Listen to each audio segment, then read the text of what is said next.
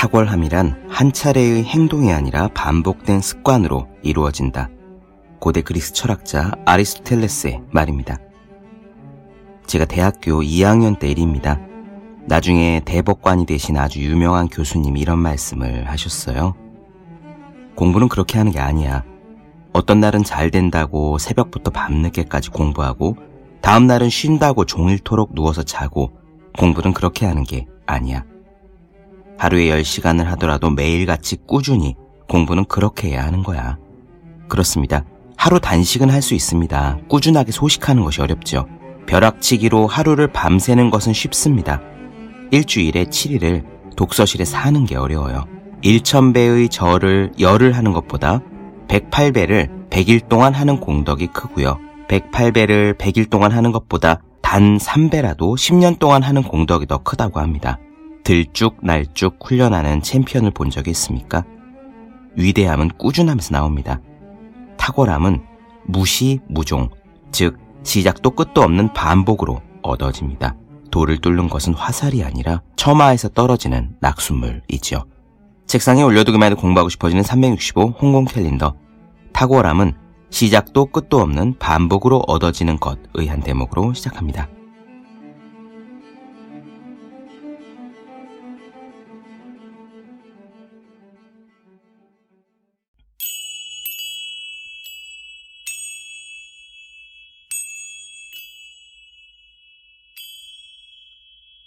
네, 안녕하세요. 본격 공부작업 팟캐스트 서울대는 어떻게 공부하는가 한지우입니다.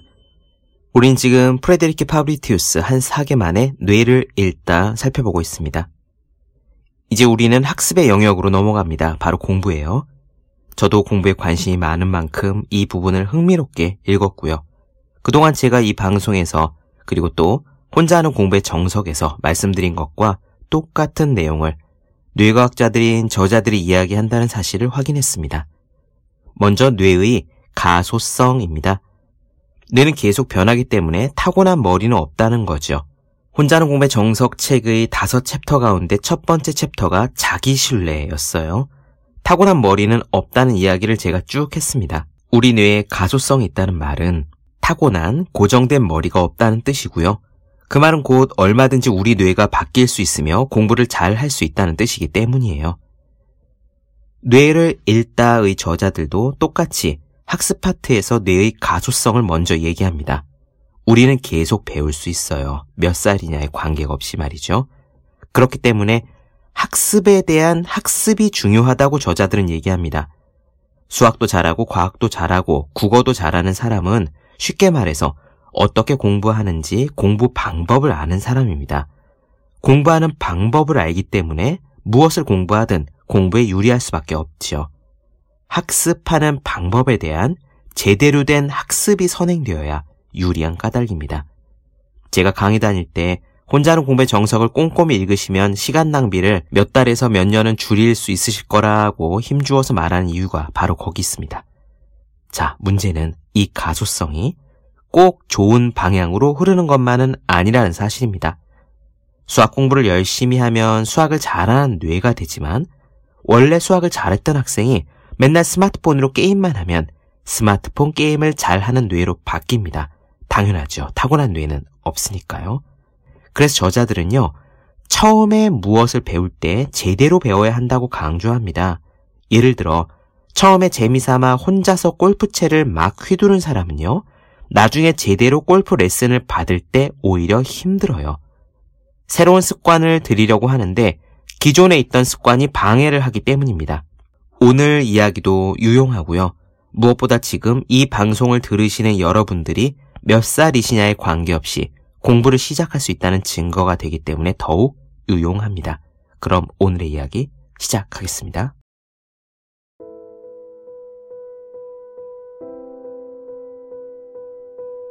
한때 신경과학자를 포함한 대부분의 사람들은 학습이 어린 시절에만 가능하며 성인이 되었을 즈음 두뇌는 굳어버린다고 생각했다. 늙은 개에게는 새로운 재주를 가르칠 수 없다라는 표현, 그리고 나이가 들어 외국어를 배우려다 포기한 이들이나 성인이 되어 공부를 다시 시작했지만 학교 생활에 어려움을 겪었던 이들의 수많은 사례가 이런 오해를 부추겼다. 그러나 오래된 격언이나 일화적 증거와 반대로 신경과학은 평생에 걸친 학습이 완전히 가능하다는 사실을 증명했다. 이 개념을 신경 가소성이라고 한다. 뉴런은 당신이 어릴 때 굳어버리는 게 아니라 생애 전반에 걸쳐 계속해서 새롭게 배선될 잠재력을 지니고 있다. 신경 가소성은 두뇌의 구조를 물리적으로 변화시키면서 특정 부위의 면적을 키우거나 두뇌 부위 간의 소통 속도를 높일 수 있다. 택시와 버스, 그리고 세계적으로 유명한 도시가 등장하는 한 사례에서 신경 가소성의 존재가 극적으로 잘 입증된다. 그건 바로 런던이다. 런던 시내에서 돌아다니는 건 쉽지 않다. 유명한 작가 데이브 베리는 언젠가 이렇게 표현한 적도 있다. 어떤 길도 30m 이상 똑같은 방향을 유지하거나 동일한 이름으로 불리지 않는다. 갑작스럽게 길의 방향과 이름이 바뀌면서 완전히 새로운 장소가 나타난다. 그렇다. 2만 5천 개의 길이 있어서 운전자의 악몽이라고 불리는 런던은 두뇌의 비상한 변화 능력을 시험해 볼 수 있는 이상적인 무대다. 한 연구팀은 런던 소재의 택시 기사들과 버스 기사들의 두뇌를 스캔하고 2년 뒤에 두 그룹의 뇌를 또다시 스캔했다. 그런데 결과물을 비교한 과학자들은 놀라운 사실을 발견했다. 택시 기사들의 경우에 공간 학습과 관련이 있는 영역인 후위 해마의 크기가 커진 반면에 버스 기사들의 경우에는 그러한 변화가 관찰되지 않았다. 무엇이 이 차이를 만들었을까? 매일 똑같은 경로를 운행하는 버스 기사들과 달리 택시 기사들은 미칠 듯이 복잡한 도시의 새로운 구석구석을 끊임없이 누비고 다녀야 했다. 길 찾기가 주는 도전 덕분에 더 많은 뉴런이 생성된 것이다. 택시 기사들의 두 뇌는 새로운 정보를 수용하기 위해 문자 그대로 확장되었다. 이 연구의 파급력은 깜짝 놀랄만 하다. 또한 이것은 런던에 사는 사람들이나 평생 택시를 운전해온 사람들에게만 국한되지도 않는다. 런던 택시 연구가 보여주는 사실은 우리가 성인 시기에 진입하고 오랜 시간이 흐른 후에도 계속해서 새로운 기술을 습득할 수 있으며 그 일을 가능하게 하기 위해 회색질이라고 알려진 두뇌 인지 영역의 크기가 커진다는 것이다. 평생 학습은 단순한 슬로건이 아니라 우리의 가슴을 설레게 하는 실제 현실이다. 믿을 수 없는 이야기 같겠지만 신경 가소성은 어떤 운동을 실제로 하는 것이 아니라 단순히 상상하는 것만으로도 뇌의 신체 기능이 재훈련하게 해준다. 몇 가지 연구에서 정신적인 연습은 신체적 연습과 동일하게 두뇌 운동신경을 변화시킨다는 사실이 확인되었다. 그러므로 당신이 고등학교 때부터 재미로 기타를 치는 흉내를 냈다면 정말 연습 효과가 있었을지도 모르는 일이다. 이와 관련된 여러 연구 중에서 간단한 키보드 연주 실험이 아마 가장 잘 알려졌을 것이다. 연구에서 피해 실험자들은 두 그룹으로 나뉘었다. 한 그룹은 5일간 하루에 2시간씩 주어진 선율을 연습했고, 다른 그룹은 같은 시간 동안 키보드 앞에서 선율을 연습하는 것을 상상하기만 했다. 그런데 놀랍게도 양쪽 그룹의 두뇌는 똑같이 변화되었다.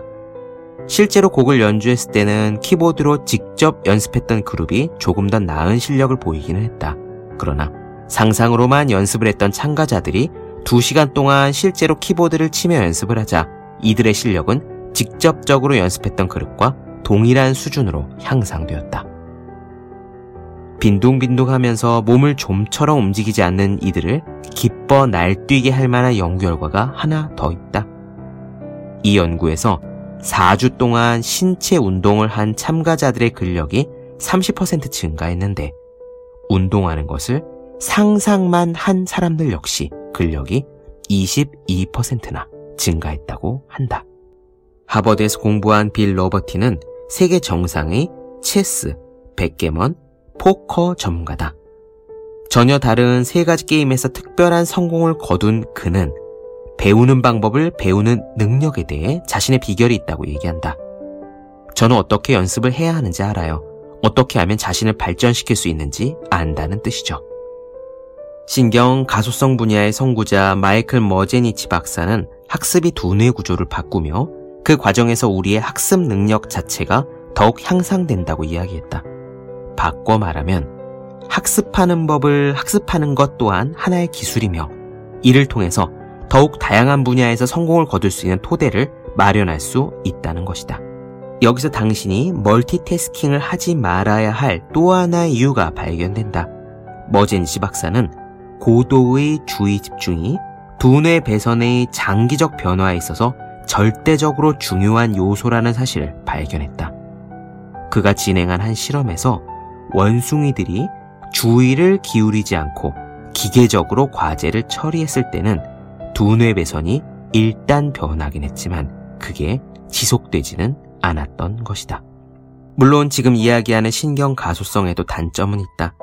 나쁜 습관은 좋은 습관과 똑같이 손쉽게 두뇌를 바꿀 수 있다. 그러므로 당신이 새로운 운동을 시작하거나 새로운 정보를 배우려고 한다면 좋은 출발점을 만드는 것이 중요하다. 골프를 새로 배우려고 계획 중인가? 그렇다면 골프를 몇 번 쳐보기 전에 당장 레슨부터 시작하는 것이 가장 좋은 방법일 수 있다. 나쁜 습관들은 실제로 당신의 두뇌를 재배선해서 이를 고치는 것을 점점 더 어렵게 만든다. 전문가에게 골프를 배우거나 조기 교육을 받는 것이 유리할 수 있는 이유가 여기에 있다. 당신이 잘못된 방식으로 연습을 시작하면 부적절한 절차가 당신의 기저핵에 저장돼서 제거하기가 아주 어려워질 수 있다는 뜻이다.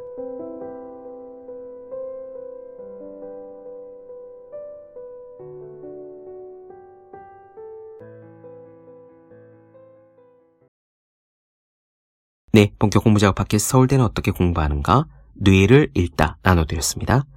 더 많은 이야기가 궁금하신 분들, 질문사항 있으신 분들은 제 유튜브 채널 서울대는 어떻게 공부하는가? 네이버 블로그 허생의 즐거운 편지, 다음 카카오 브런치 한주유 브런치, 인스타그램에서 해시태그 서울대는 어떻게 공부하는가 검색해주시면 좋겠습니다. 또 학생, 수험생, 취준생, 직장인 등 공부하시는 모든 분들을 위해서 어떻게 공부하는 게 효율적인 설명한 혼자 하는 공부의 정석, 그리고 책상에 올려두기만 해도 공부하고 싶어지는 365 혼공 캘린더 아직 읽지 않으셨다면 꼭 한번 읽어보셨으면 좋겠습니다. 분명 도움이 되실 거예요.